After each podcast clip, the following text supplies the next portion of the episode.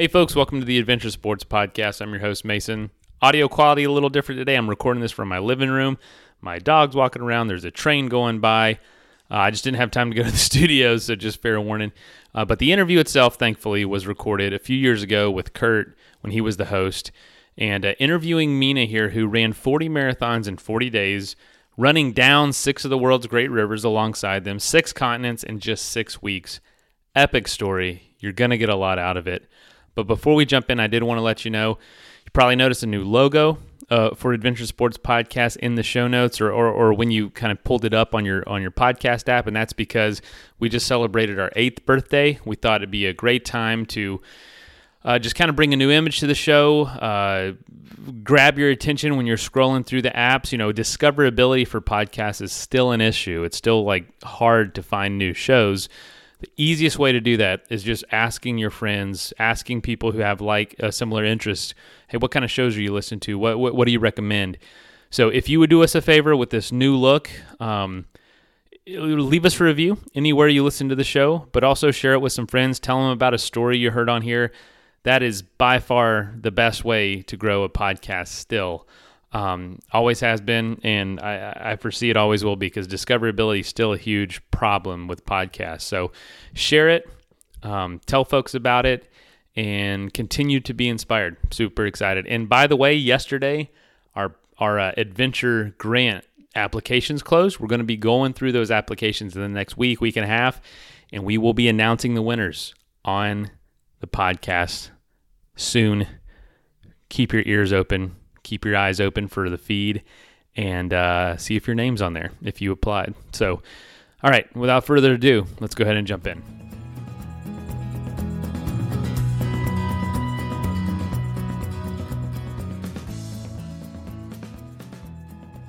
Hello, friends. Thank you so much for listening again today to the Adventure Sports Podcast. I have a special treat in store for you today.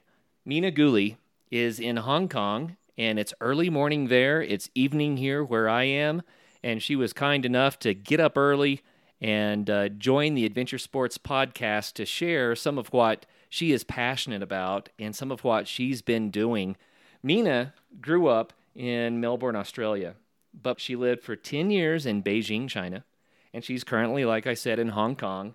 She is an ultra runner and she's also passionate, passionate about water. And I'm passionate about water too. You may have gathered that if you've listened to the show for a while. Water matters, and we're going to dive into what that means.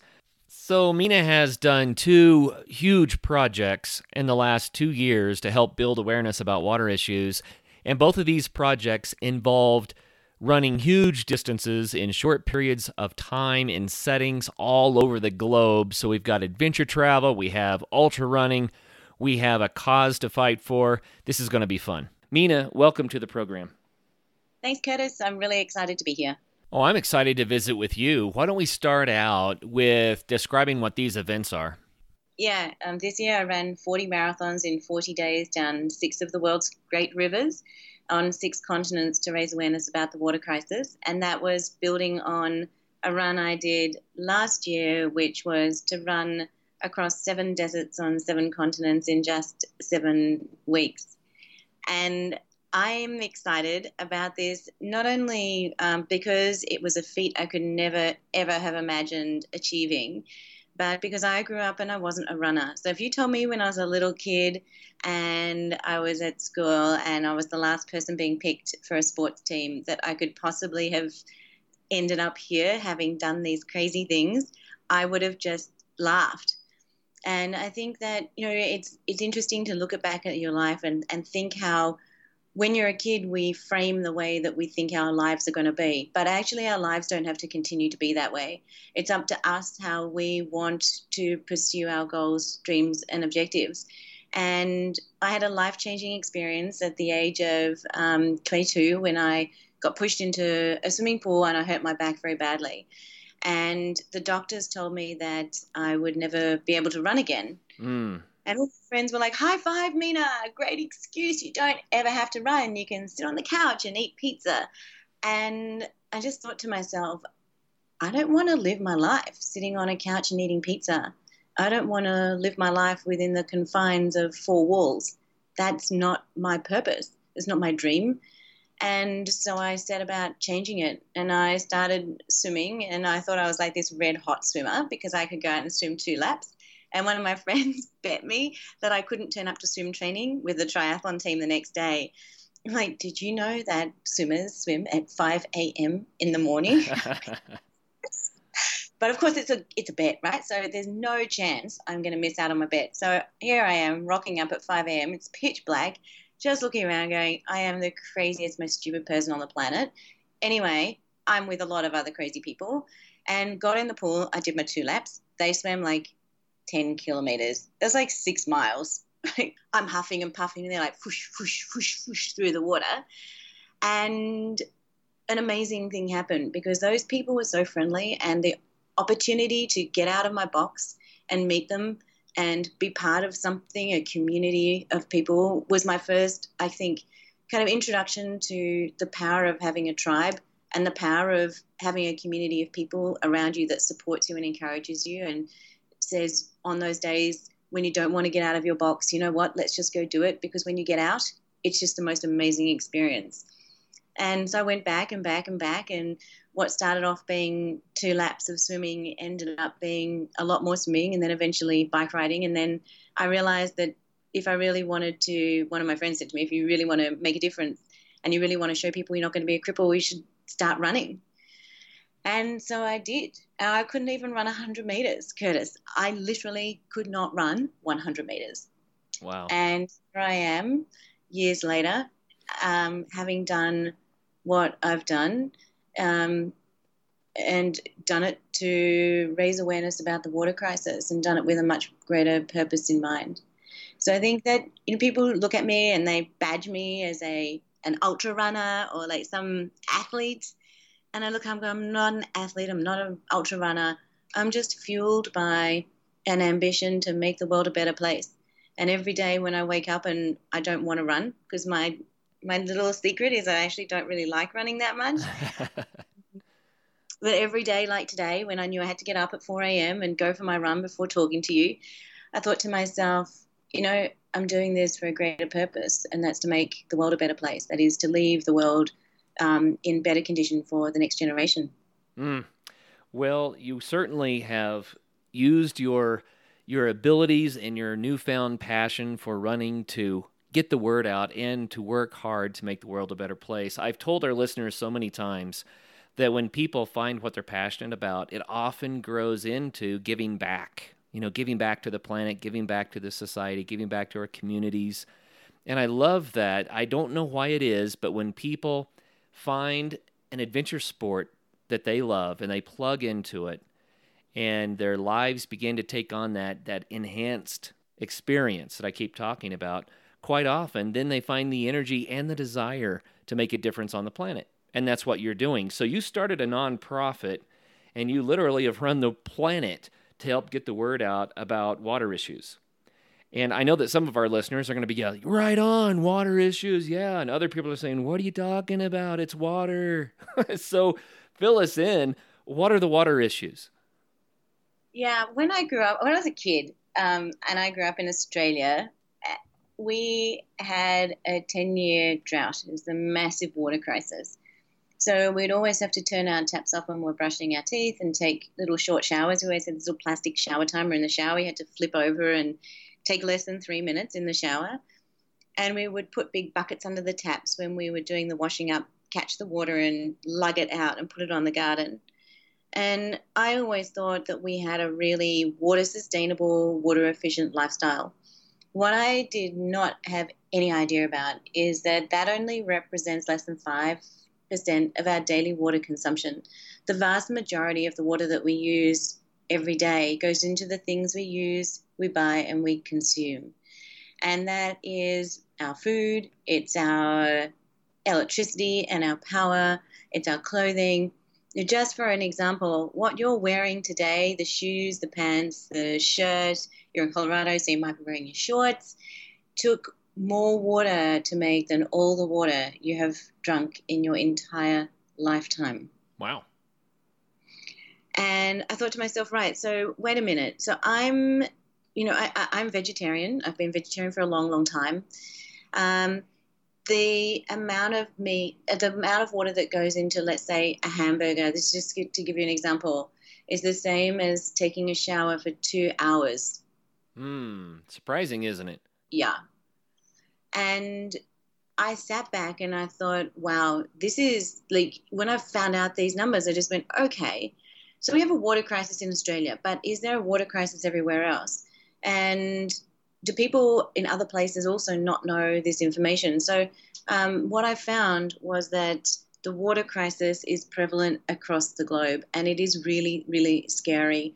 The water crisis is so bad that experts predict that by 2030, there's going to be a 40% greater demand for water than the supply of water available. 40%. If you look around, you look at Cape Town, for example, Cape Town right now has 142 days of water left. In Cuba, they're having the worst drought they've ever had in 100 years, like more than 100 years, right? And there is water mafia. People are stealing water to survive. Wow. In, uh, in India, guards guard reservoirs, and people deliver water in tanks once a week. In places like Syria, people have been displaced by rising food prices and problems with getting access to water. You know, there are water crises that are coming up all over the world, and that's not even covering the United States, where in California they have a huge water problems, as many of your listeners will know, um, in part you, caused by overuse of groundwater. So what we're doing is we're draining groundwater supplies to grow crops and produce stuff, and we we're using that water too fast for nature to be able to replenish it. And that's why by 2030 there'll be a 40% difference between demand and supply. And it's why I ran 40 marathons to illustrate this number. So 40 for the 40%. Wow. Yeah. And you said you said 2030. Now people might think 2030 is way out there, but it's 13 years. It's actually not even that. It's it's a little over 12 years. Um, that'll happen really quickly. So what you're saying is we have a little over a decade to sort out this problem, and our our water supply on this earth is going to be 40% deficient. That is absolutely correct. Wow. See, I did not know that. Now, I'm probably like a lot of people uh, that are used to living in a place where you turn a tap and the water comes out. So it, it seems like it's an unlimited supply, right? And it's not, but we know it's a renewable resource. It snows, it rains, the rivers flow to the sea, and the whole thing starts over again. But what you're telling us is the renewability of it is not going to keep up with the demand. That's exactly right. So if you think about it like a glass of water, and in the past, we had one straw, and the one straw was people drinking it and washing and taking showers and maybe a bit of crops to eat. But now there's more and more straws in that glass, sucking the glass dry. And the people pouring the planet that pours the water back in the glass can't pour it in fast enough to satisfy all the demands that are coming out of the straws. Hmm, that's fascinating. Well, Mina, I want to jump into in just a moment your ultra running and what it was like to actually do these feats because I really believe that adventure sports matter. And that's really what our program is about. But before we dive in there, you know, I've I've said on the show before that water is the lifeblood of the planet. And what I mean by that is if you want to know what the health of the planet is, all you have to do is just look at the local water. It's the same thing as if you go to the doctor and they want to see what kind of illness you may have, they take a blood sample. Because you can tell by looking at that what's going on in the body. Same thing with our water. And I think what would be shocking is if people actually knew the quality of the water from the various rivers around the globe. I'm not so sure it's so healthy. Right. Well, it's, I think it's two things. It's the quality of the river water, but it's also the amount of water in the river. I give you an example. I was um, in one of my runs last year when I ran across the desert. We were in South Africa, and we had planned to put uh, our support vehicle onto a barge to get it across the Orange River. Now, the Orange River is a river that runs has run for many years through the Richtersveld Desert, which is in the northwest part of South Africa, and runs basically the Richtersveld is the bottom part of the Namibian desert. It's an absolutely spectacular part of the planet. Mm. There are many spectacular parts, but this is really a beautiful place. And this river has provided life and sustenance to people right through the south part of Namibia and the north part of, of South Africa. It provides tourism opportunities, it waters crops, it powers houses. You know, it's a it's an amazing river. And when we got down to this river to put the boat to put the car on the barge, the guys came up to us and they said, "We're really sorry, we've just closed the barge." And we said, "Oh, well, that's all right. Just reopen it." They said, "No, you don't understand. We can't get the barge across the river because the river is so low that it's getting stuck on the sandbank." Mm. I said, "What are you talking about?" And they said that we were standing down by the water's edge by this stage, and we're looking up at this cliff above us and they pointed to the top of the cliff and they said, Mina, seven years ago, the water was seven meters higher than it is now. It's dropped seven meters in seven years. And I said, I'm sorry, what did you say? It's dropped like by that much? What? Is it because of drought? Is it because, why?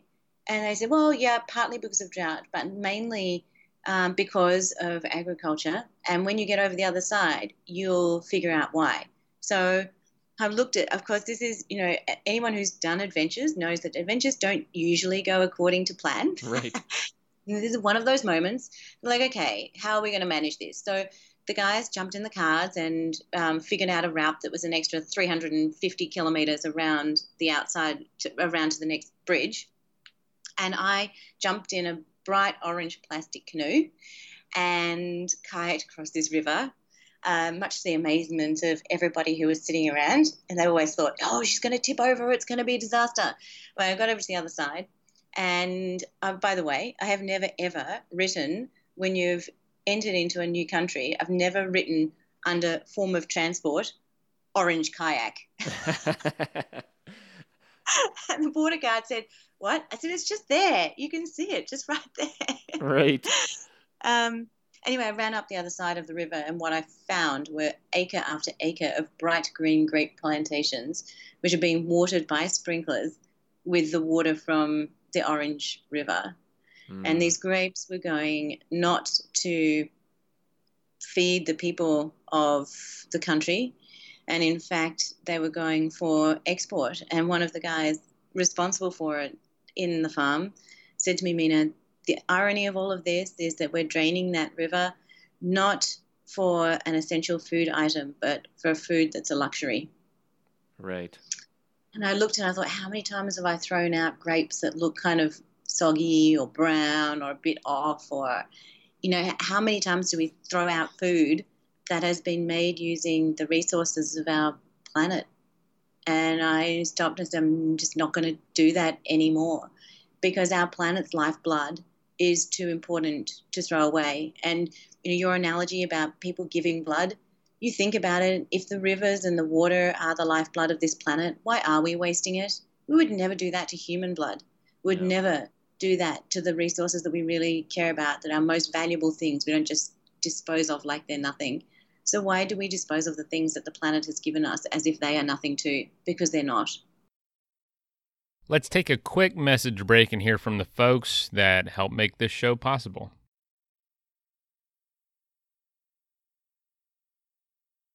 That is plenty of that for now. Let's get back into the episode. Well, I want to continue to talk about this as we explore the things that you've done to build awareness about this issue. And I think, really, Mina, what's going on here is people are not aware. You know, I think most people in the West, they know that, well, water matters, we're supposed to conserve, but they don't realize that the table grapes or the bottle of wine is draining, you know, entire ecosystems in other parts of the world where people are suffering as a result.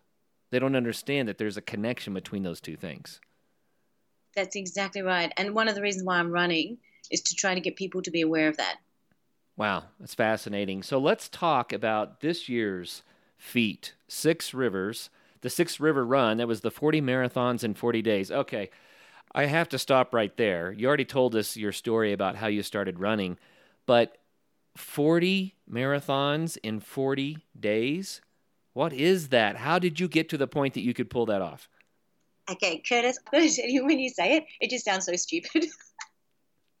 and I'm sitting here going, did I really do that? Because that just sounds like completely ridiculous. Um, uh, so I can tell you how I did it. Um, it all seems a bit surreal because, as I told you, I just kind of think of myself like a normal person that doesn't really run very much. Um, so I, okay, so I told you I'm not a runner. Um, I also break easily, so I've had a lot of stress fractures. I'm kind of old, like I'm 46 years old. Um, I have feet that don't obey my desires, so they're all kind of knobbly and weird and disgusting, as my podiatrist says. They're, they're just disgusting. Oh. Um, like, wait a minute, could you be like empathetic or something? Is that your job? Right. so much is to tell you the truth. They're like dragon's feet. Oh, awesome. Never seen a dragon running a marathon. So this is going to be just completely awesome. Um, so I realized uh, very early on, actually, thanks to my physio, who said to me, you know, if you're really going to do this thing, the most important thing to do is be strong. And he gave me a completely different perspective on life, actually, because what he and my coach now really emphasized is it's, yeah, it's about running, but it's about being strong enough to weather any storm that life or running or anything throws at you. Mm. It's about being able to have a body that is healthy, that is able to live life, not live life sitting on a couch watching TV, live life getting outdoors and being part of what nature gives us. Yeah. Yeah, that's good. So what they're saying is that maybe running 40 marathons in 40 days has a lot more to do with your attitude than it does with uh, how fit you are. Yeah, it has. So to be able to run 40 marathons in 40 days, you need three things. You need to have a, apart from, of course, all the logistics and everything, but internally, the preparation is about really three things. The first one is physical fortitude. You need to be strong. That's not just getting out there and smashing yourself running. That's about going and physically making sure that you can be strong, that your core is strong, that your legs are strong, that you are doing that you're lifting weights. And i'm not talking about like going necessarily into the gym or paying lots of money for a gym membership and lifting lots of stuff. I'm talking about you know i do my weight training with my body weight and my coach and we go to the local park with all the kids running around and we string up my trx bands and we use like stretchy therabands and all kinds of stuff and we use my body weight Mm, and that makes okay. you strong. It makes your body work better together, and it makes you understand how your body is. And I think sometimes we forget about we forget about that. So the first piece of all of the preparation for these activities that I do is about being physically strong. The second is about mental strength. And mental strength is about making sure that you know why you want to do it making sure that you understand the purpose that drives you, making sure you understand your passion. Because if you want to do something that's completely extreme, if you want to do whatever it takes to achieve your dream, you need to really know why you want that dream to happen. And I tell you that that is because the first thing that disappears on this on these crazy things that you go through is the physical side. So you break down things. Things literally break. Things um, you get sore, you get completely exhausted. All of this happens like on day three or four. I'm not talking like, you know, day 20. It happens if you're running a marathon. It happens if you're running a 5K and you've never run a 5K before. At the end of the first kilometer, you'll be like, wow, my legs are hurting and my lungs feel like they're popping out of my mouth. Or you're climbing up a mountain, or you're doing anything the way you're pushing your body. There is a point pretty early on where you're just like, okay, this is hard. And as soon as you get to that moment, that's when the, ma- the that's when the brain needs to kick in of I'm doing this for this person, for this person, this person, this thing, this purpose, or my own personal dream. So the second part is really understanding mentally why and how you're doing this.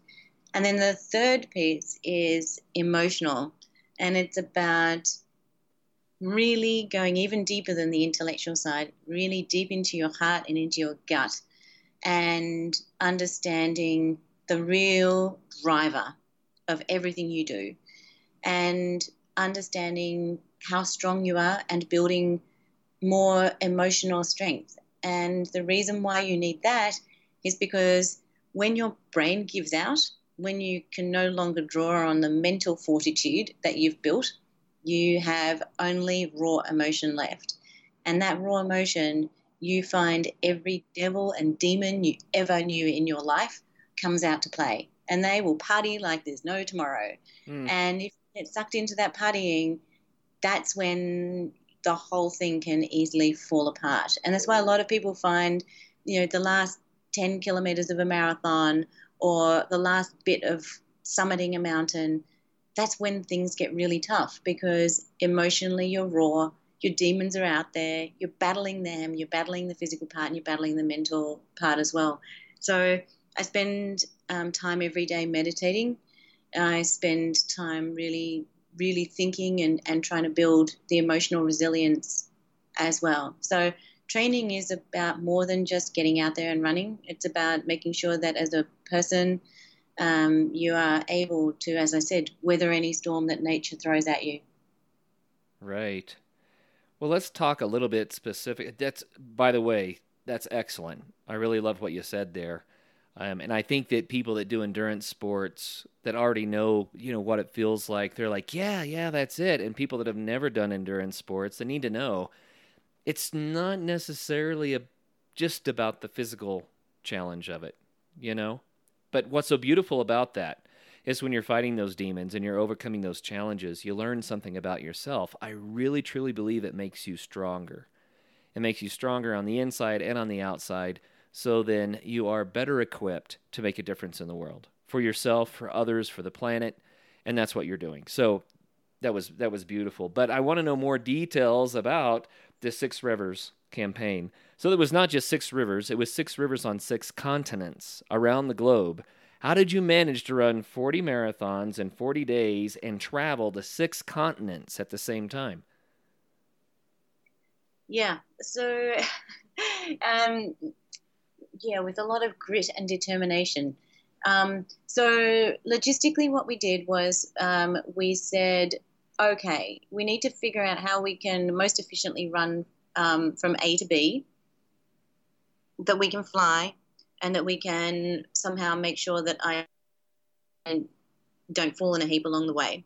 right. And particularly what it meant is that some days when we got stuck, um, when we had transport delays or when things happened um, outside of our control, we would end up having to run a lot more than a marathon. So, um, and there were some days when I ran almost two marathons in a day to try to make up mileage that we'd lost along the way. Wow. It's, you know, it's one of those things that, as I said, no adventures ever go according to plan um, and you just figure out how to handle your way around them. I think that, you know, my view is that actually life isn't one big adventure, that every single day that we live, adventures happen. Adventure is a frame of mind, it's a way of looking at things, and it's a way of looking at things in a positive light. It's about saying, okay, something bad has happened. I can either look at it as something bad or I can make it into my own little mini adventure. I can look at this as, you know, I said to you when we were just talking before we, we started recording that, you know, things can go bad and you're really tempted to give up. There are many, many times on many, many days when I really wanted to give up. I've got to tell you, I've suffered through that Six River run like I've never suffered through anything before in my life. Mm. My falling apart um, in the Amazon it was very hot and very wet. Of course, not surprisingly, uh, it's a rainforest and it rains a lot, and the trails are muddy, very, and slippery, extremely. And I ended up running on days when we had I had like two or three inches of mud attached to the bottom of my shoe. It felt oh. like I was oh. running high heel shoes. It was crazy, and I was sliding around and ended up um, most most of that time literally running through puddles, which was great to try to wash the mud off. Didn't really work, but it was an attempt. but it was terrible for my feet. And what ended up happening is the bottom parts of my feet fell off. We did surgery. There was one memorable moment when we were on um, our support vehicle, which in the Amazon was a boat. And we were sitting there. My, my podiatrist, Brock, had a scalpel in one hand, my toe in the other hand. And we're literally skipping along the tops of the, the little waves in the, in the, along the Amazon River with the locals all around just in shock that Brock was in the process of slicing pieces of my toe off. Oh no. Skin and toenails and, and all kinds of things. So, you know, my feet were in bad shape. Um, emotionally, I was a wreck. I told you I'd done a lot of work to try to strengthen emotionally, um, but I was finding it extremely hard. Um, my legs had given out. I've never been in a situation before where I've not been able to really control my my legs. They were so exhausted, my body was shutting down, and I had started many days with tears streaming down my face, thinking, you know, what am I going to do? And on days like those, I think when you're really tempted to give up uh, and you just you've had enough, I say to myself, right, here we go, pity party time. I can throw myself a pity party for a period of time and I can revel in it and I can enjoy it, but it's not going to change the world. It's not going to make an impact and it's not going to get me to the end of this. So I need to stiffen my spine and I need to hold my head up, take a deep breath, and get on with this. And I think that, and those kind of emotional things are how you get through it. And you know, running 40 marathons in 40 days as I said to you, it, it's not just a physical thing, it's much more of a mental and emotional thing, just like life, just like running a marathon, running a 5K, climbing a mountain, kayaking down a river that you've never done before. It's grit and determination and wanting something to happen, then making it. Mm. Well, you know, we've talked on the Adventure Sports podcast often uh, to ultra runners, and one of the big feats is the Marathon des Sables, and that's where you do essentially seven marathons, but you did forty, and the previous year you were doing your runs in the desert. And so it's kind of like you said, well, okay, I'm going to do the marathon des Sables times 10 or 5 or whatever it is. But tell us a little bit about the desert runs. Yeah, actually, it's interesting because I have done the marathon des Sables. Um, and it's a very, very hard race. Just in case anybody's thinking about it, it's amazing, but it's very tough. Oh yeah. And in fact, that that I've got to tell you, the key moment when I realized that running was probably going to be something I did was um, at the seven. You know, I think I was about seven, 10, 12 kilometers in the very first early part of the first day of the run, surrounded by deserts, looking at all these crazy fit people, thinking, "What am I doing here?" Um, and I had an immense pain in my hip. And I thought, wow, I'm in trouble. I can't put my foot down without this intense pain searing through my body. And I sat on a rock, put my backpack down, and I literally, again, tears. I'm a girl, I guess I can cry. Um, and I had tears streaming down my face, and I was like, what am I going to do? I, I can't run, I can't walk, and this is sand dunes and should probably have figured this out a week ago before I actually here I am. And I'm quite within my rights to give up. Um, I'm clearly in, there's pain and suffering involved, and I'm clearly hurting myself, so I could just give up. And I thought, what am I going to tell 50,000 Chinese kids that are following me on Chinese Twitter? That it's okay when you are confronted by something hard to just give up. That it's okay when you have a dream to say, I'll do it tomorrow that it's okay to just say something has come up, a speed hump. I hit a speed hump, so now I'm going to just go home. Thought that's not the message I want to give to anybody, let alone to the next generation. So I picked up my backpack, pulled out my two walking sticks that I'd never used before, and and I started. And every day, my goal was just to get to the next checkpoint.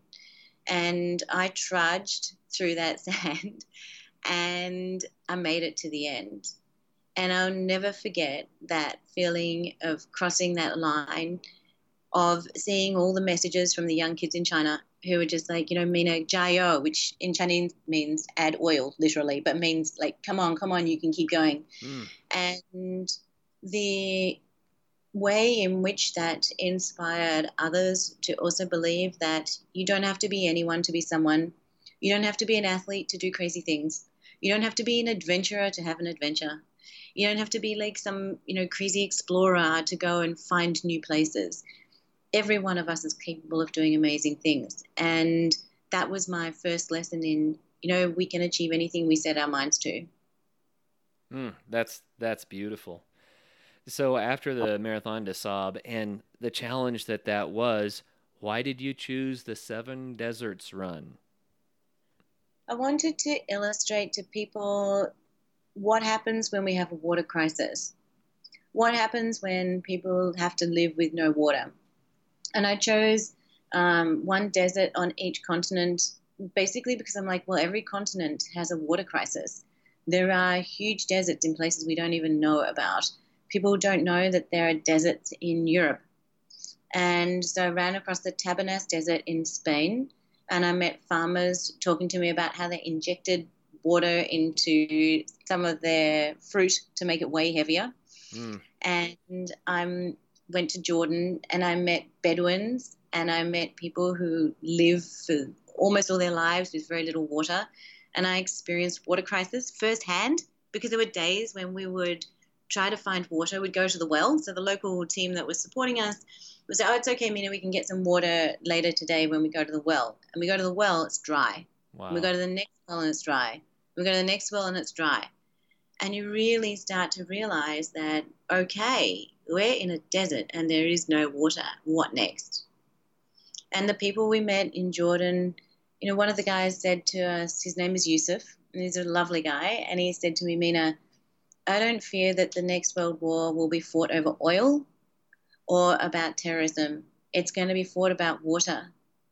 I don't think this is going to be in my lifetime, but it will definitely be in my children's lifetime. They will become the first water refugees. And I looked at him and went, You don't think that your kids are going to live in Jordan? He said, No way, not possible. Wow. Mm you know, you meet people like that, and firsthand you start to realize the enormity of the crisis that's facing us. And I went from Jordan to Antarctica, and Antarctica is such an incredible place on this planet, not only because it's so white and there's literally nothing growing there except a little bit of green moss and loads of penguins, but because it is such a source of information about what our planet has been through in the past. That drilling down through the kilometers of ice to find ice core samples, and for me to be able to stand there holding 60,000 years of data in my hands and looking at it and saying, this is what helps us to predict our future and predict what the weather patterns are going to be, whether it's going to rain or snow, what the farmers are going to be able to plant. That's a pretty incredible experience. And of course, running in Antarctica presents like an entirely different challenge than running in the sands of, a, of the Arabian desert of Jordan. It was white everywhere. The sky is white. You can't see the horizon because everything blurs into this kind of whiteness. And you feel a bit like you're running in an eiderdown. And it's quiet so quiet. You feel like you can hear the sound of your own heartbeat. Mm. And your feet are crunching on the ice. You can occasionally see a penguin. You're like, hey, g'day, mate. and it is, I can't even begin to explain to you the experience of that that gives you to be so close to and part of nature.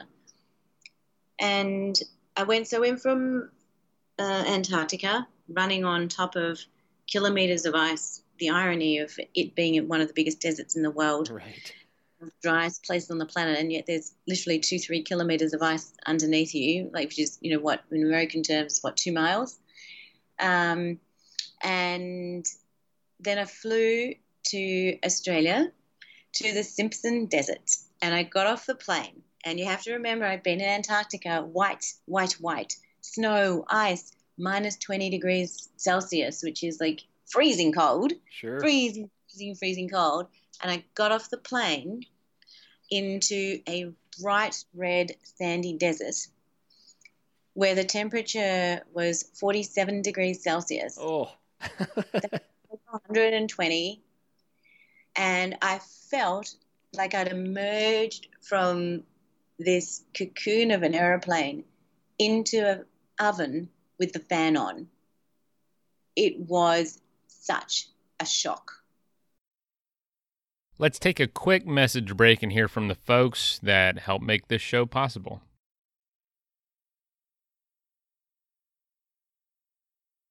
That is plenty of that for now. Let's get back into the episode.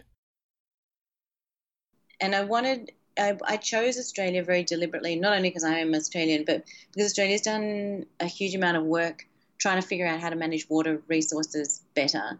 The people in Australia have grown up with recycling, um, with knowing and understanding that we have an incredible, we inhabit an incredible part of the planet and we need to protect it. So I wanted to go and understand a bit more about how the Australian government is managing that and see if I could work out ways that we could use that as, examples for other parts of the world.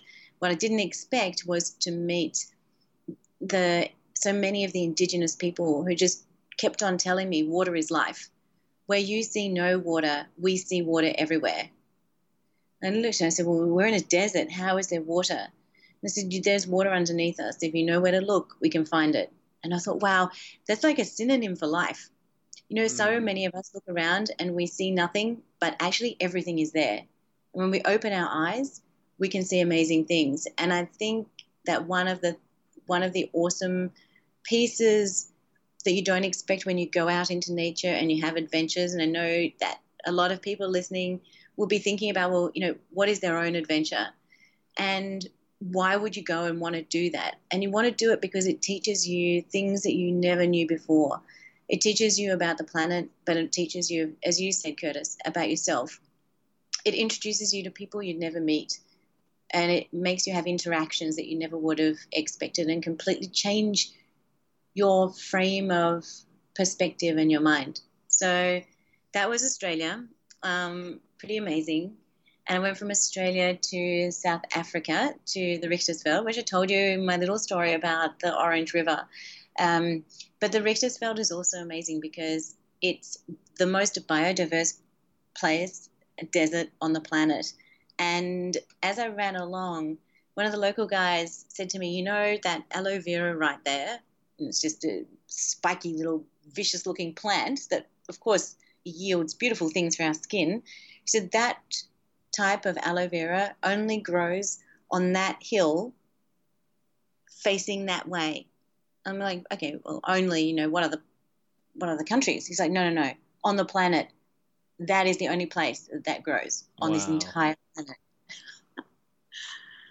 Unbelievable. This guy is 23 years old. Okay. He has uncovered so many new species of plants and animals like since he was 15 years old he's been identifying and finding new species.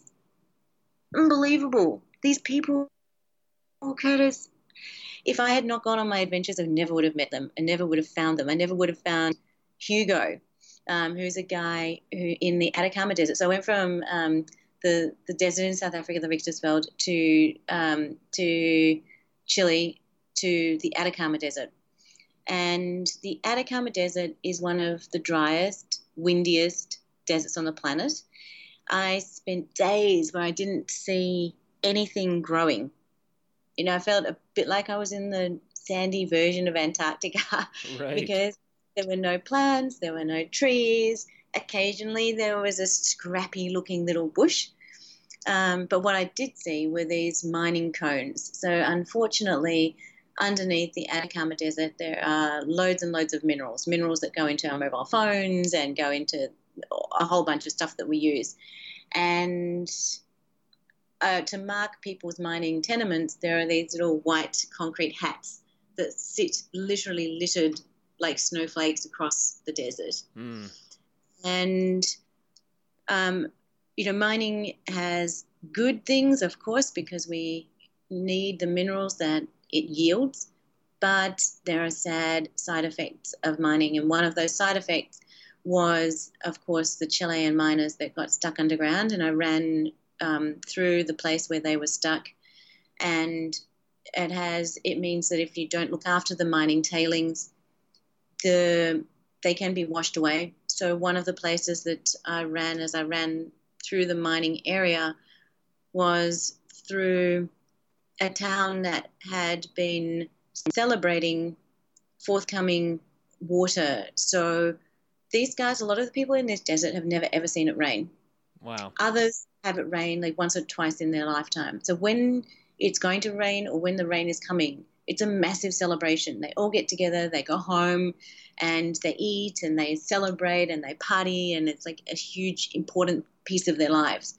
And on this day when the rains came and they were all celebrating in their homes, the tailings from up the river or up the valley, which hadn't been properly looked after by the miners, were washed down. There was a massive landslide, and the entire town, thousands of people, were washed away. Oh.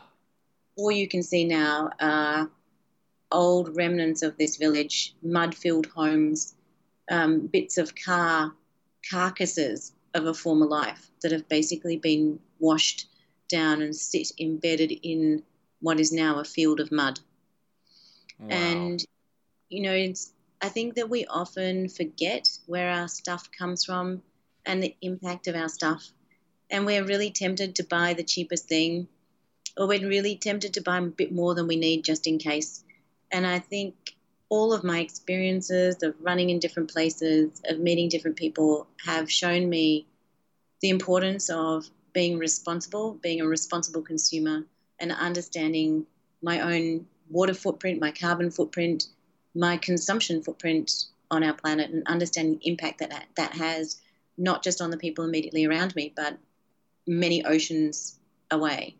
Right. And, it, you know, it's easy for us to just ignore that.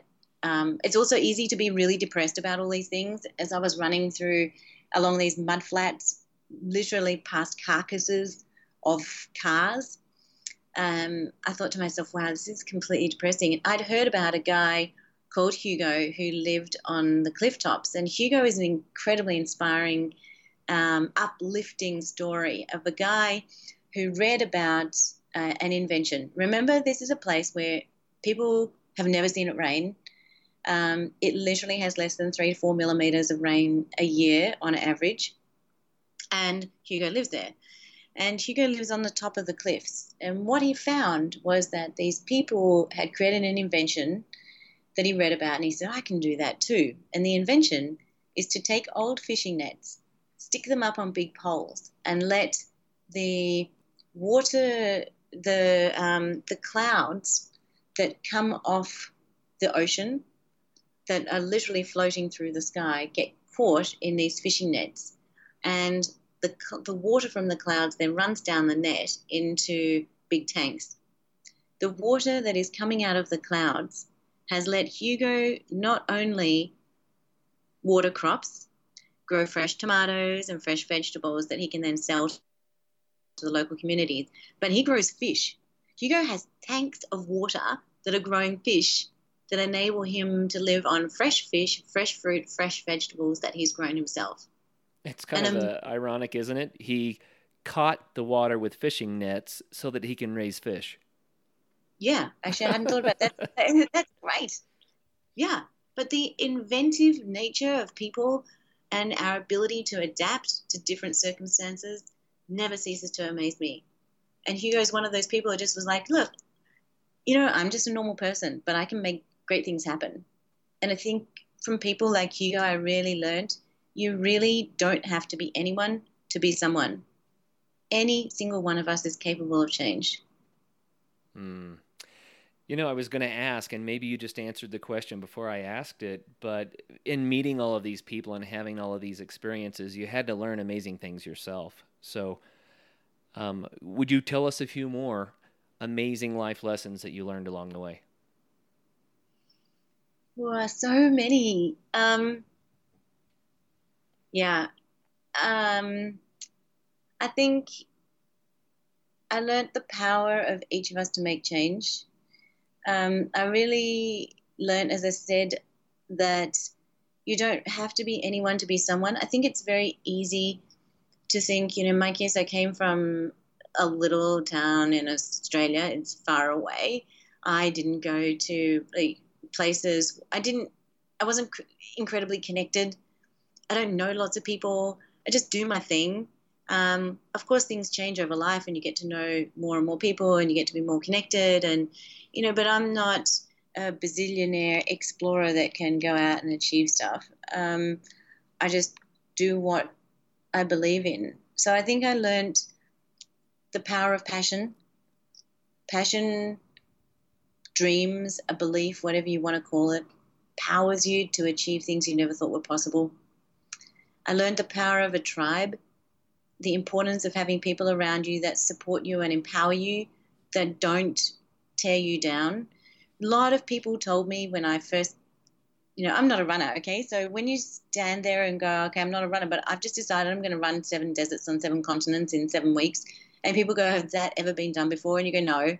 And they say, how is it even possible? And you say, I actually don't know, but I'm going to figure it out and they go, "Oh, look, you can't do that. You know, you're 40 years old." Well, you know, I'm not a string bean, Curtis. So they look at me and they go, "Oh, you're not an athlete. Oh, you, you know, how could you run that?"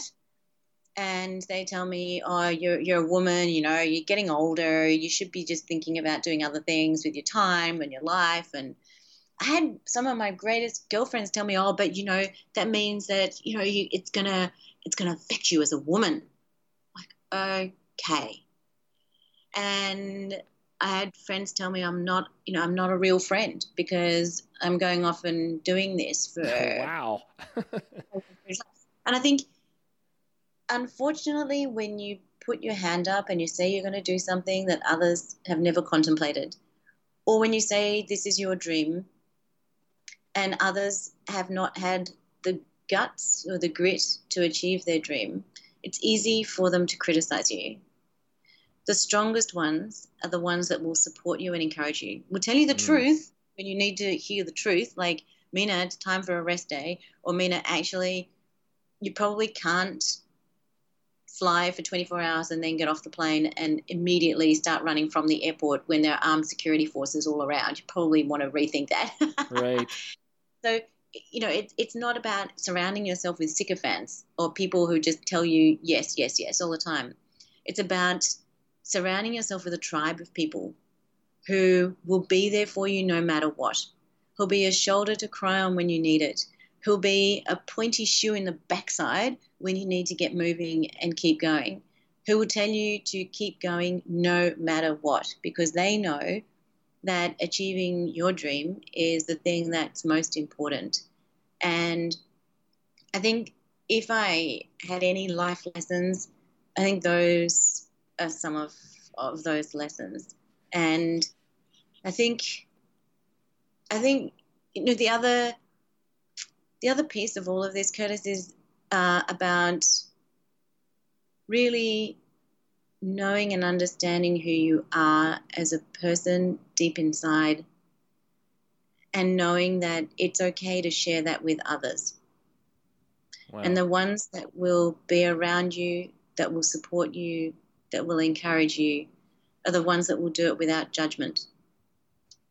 And I think for me, those are some of the most important life lessons I've learned. I'm going to recap just for fun. I want this to sink in because what you just said is is uh, mighty. Power to make change. That we all have that power. The power of passion, of dreams, and of belief to uh, to motivate us to to push forward and accomplish these things. The power of a tribe, people that will support you no matter what, right?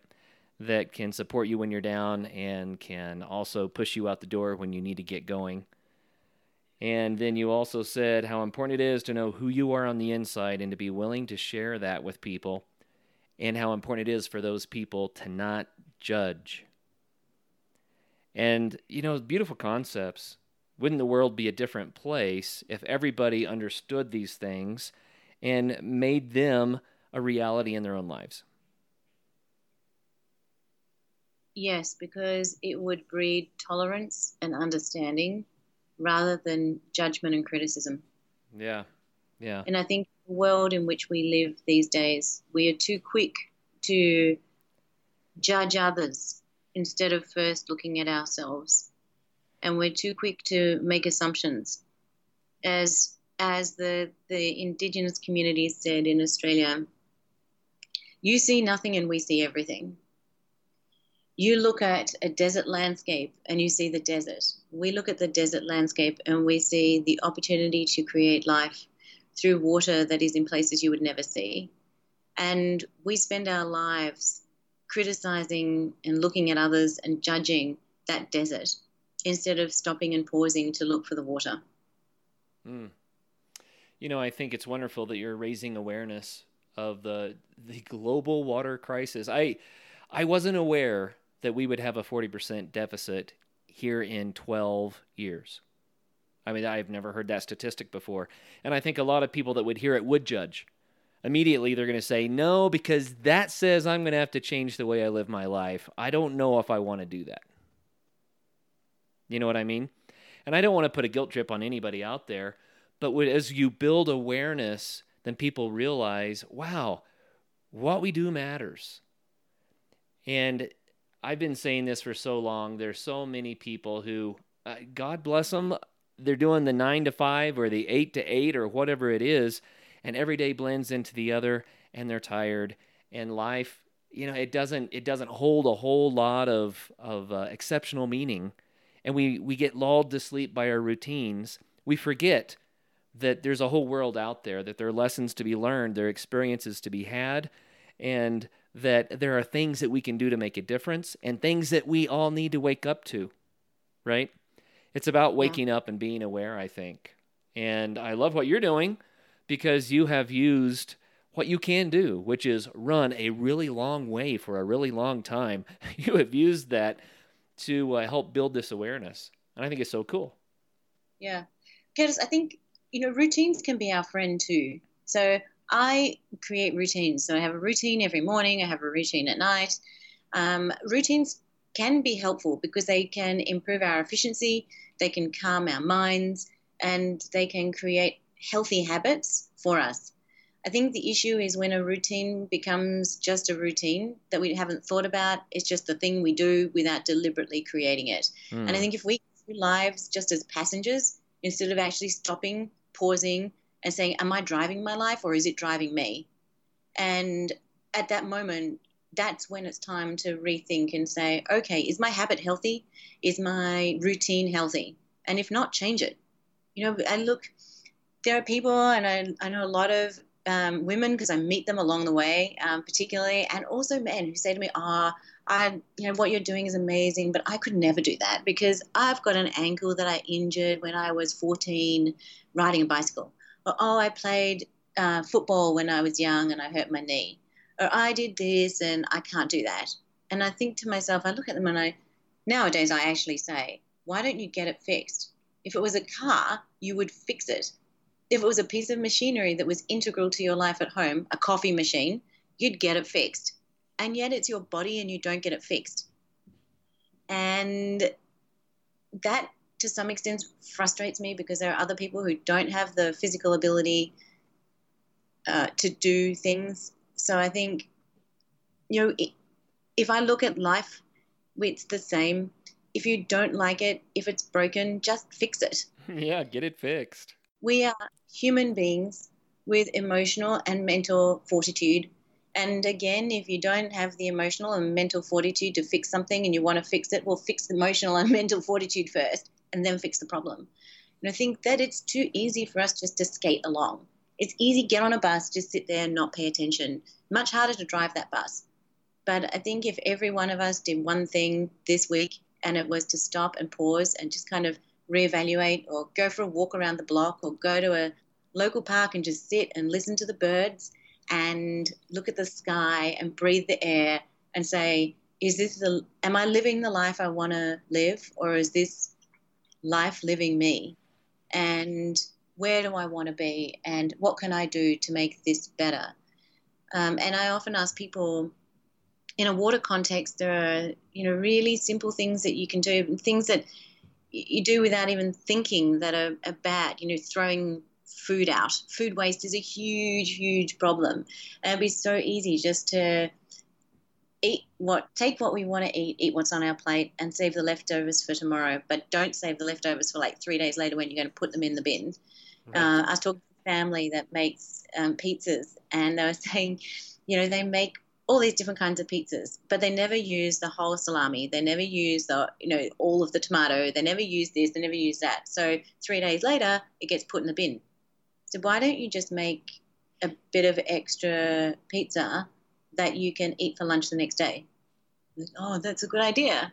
Okay, and I think that's a really small example of habit of changing things, but on a much deeper level, when you do sit in that park and you do reevaluate your life and whether it's a you know not to say eight till eight working existence coming home exhausted that's really tough but it doesn't mean that you can't spend time to do something for yourself as well. Right. maybe it's maybe it's going a different way to work in the morning. Maybe it's getting up a few minutes earlier and doing a little bit of meditation.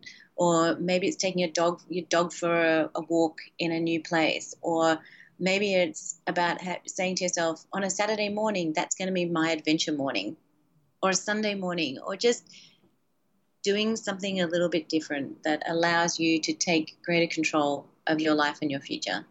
Mm, well, Mina, I couldn't have said that better. And that is one of the main themes of the Adventure Sports podcast. So thank you so much for sharing from your heart, you know, such good words to motivate us to get us out the door when we need to, to get out there and, and make a difference and to live our lives larger and to be aware. And I, I just love it. We, we would be wrong if we didn't take time to mention some of your sponsors and how people can get more information if they want to learn more about what you're doing.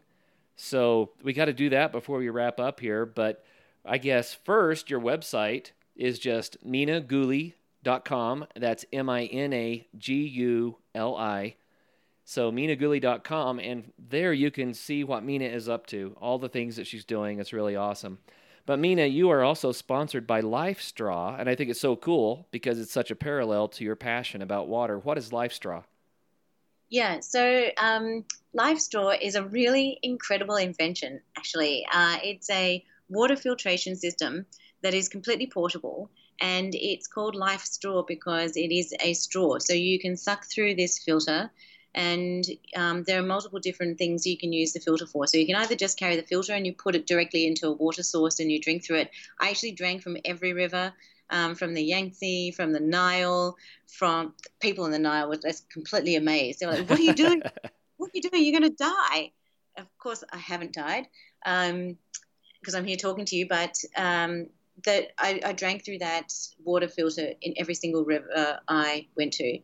Um, you can also get them in bottles, so where you can literally scoop the water out, you put the filter on, and drink straight through the filter. It is completely remarkable. They're actually they've actually just released a new one too that um, is filtering some of the heavy metals out. So for people who live in places where you're worried about the heavy metals, um, you can also look at LifeStraw as an option for you, for the kids, for the family. Um, yeah, it's awesome. The other really, really cool thing about LifeStraw is that they're a social enterprise. So that means that they um, provide life straws to people in need in places like Kenya, in Africa, and other places around the world. And they do a lot of work with, with the disaster relief. So they make sure that people who have access only to extremely poor quality of water can actually get access to, to proper drinking water. It's very it's a very cool company. If people are interested, um, there's lots of information on their website too about the, the projects that they do in, in places like Kenya, and you can really see the impact that they're having. Mm. Um, Curtis, also, if people are interested, um, they're also awesome, awesomely welcome to um, get in touch with me directly. I'm on Facebook, so it's Mina Guli Water uh, is my public Facebook page, um, or you can just um, just send me an email directly through through my website. Okay, very good. So Mina Guli Water for Facebook. Uh, Twitter is at Mina Guli. Instagram at Mina Guli. it's not very complicated. I think we found a, a, kind of a theme here. If you go Mina Guli, you'll get there. Um, yes, there aren't that many Mina Minagulis on the planet. Luckily, luckily for the world, I think. That's As great. My sister will always tell me, "Lucky for the world, there's only one of you." I don't know. I think that we could use a few more Mina Gulis around. I really enjoyed hearing about your adventures and the difference that you're making today. So, thank you so much for taking the time to share that with us. Thanks, Curtis. It's an enormous pleasure to be with you and to chat to your community.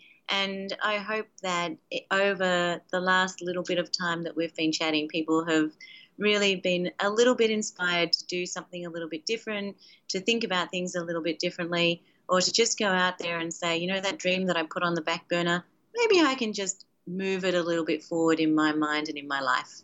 Absolutely. Very, very well said. And for all of those listeners out here, wow, Mina's really uh, shown us by example and by her words that you can make a difference in your own life and in the lives of so many others.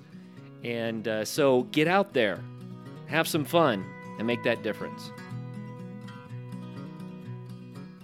First of all, thank you so much for listening. It means the world to us that you choose to listen to this show. If you'd like to help us further, you can leave a review on iTunes, share us with your friends, your family. It goes a long way to grow in the show. You can also support us financially through patreon.com slash adventure sports podcast. Link is in the show notes. And also, if you have an idea of who could be a good guest for the show, we're always looking for people to tell their story uh, about the outdoors or adventure. So if you know someone, please reach out. Email us at info at adventuresportspodcast.com. And until then, get out there and have some fun.